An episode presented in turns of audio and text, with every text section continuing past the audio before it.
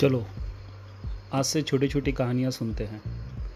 ये वो कहानियाँ हैं, जो मैंने बचपन से सुनी है और इन दिनों में पढ़ी भी है।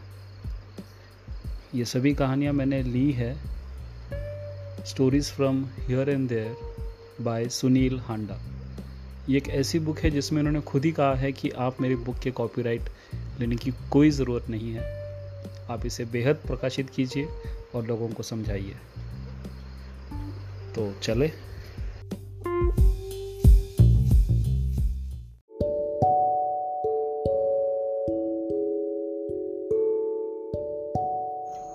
बुरा मन। कुछ समय पहले की बात है। एक गरीब बूढ़ी महिला अपने सिर पर कपड़ों से लदा गट्ठर उठाकर चल रही थी। वह काफ़ी थक चुकी थी, इसलिए बार बार विश्रांति करने के लिए रुक जाती। तभी वहाँ से गुजरते हुए घुड़सवार को देखकर उसने उससे मदद की मांग की कि भाई पड़ोस के गाँव में जाकर मेरा गट्ठर छोड़ाओ। घुड़सवार ने मना करते हुए कहा कि तुम्हारे कारण मुझे देर हो जाएगी, मैं मदद नहीं कर सकता। कुछ दूर जाने पर घुड़सवार ने के मन में पाप जागा। उसने सोचा, ज़रूर उस गुट्ठर में कुछ मूल्यवान है। क्यों ना उसे उस बुढ़िया से छीन लिया जाए।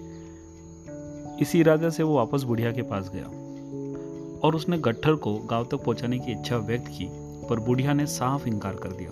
घुड़सवार गुस्सा होते हुए बोला, कुछ देर पहले तो तुमने मुझसे मदद मांग रही थी। अब तुमने अपना मन क्यों बदल लिया? बुढ़िया ने अपने चहते, चेहरे पर हँसी लाते हुए कहा, जिस चीज़ के कारण तुम्हारा मन बदला, और वो धीरे धीरे अपने रास्ते चलने लगी।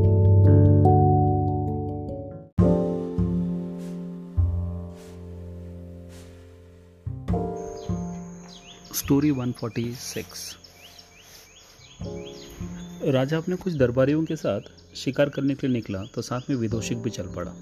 पूरे दिन जंगल में घूमने पर राजा को एक भी शिकार नहीं मिला। वो काफ़ी उदास हो गया।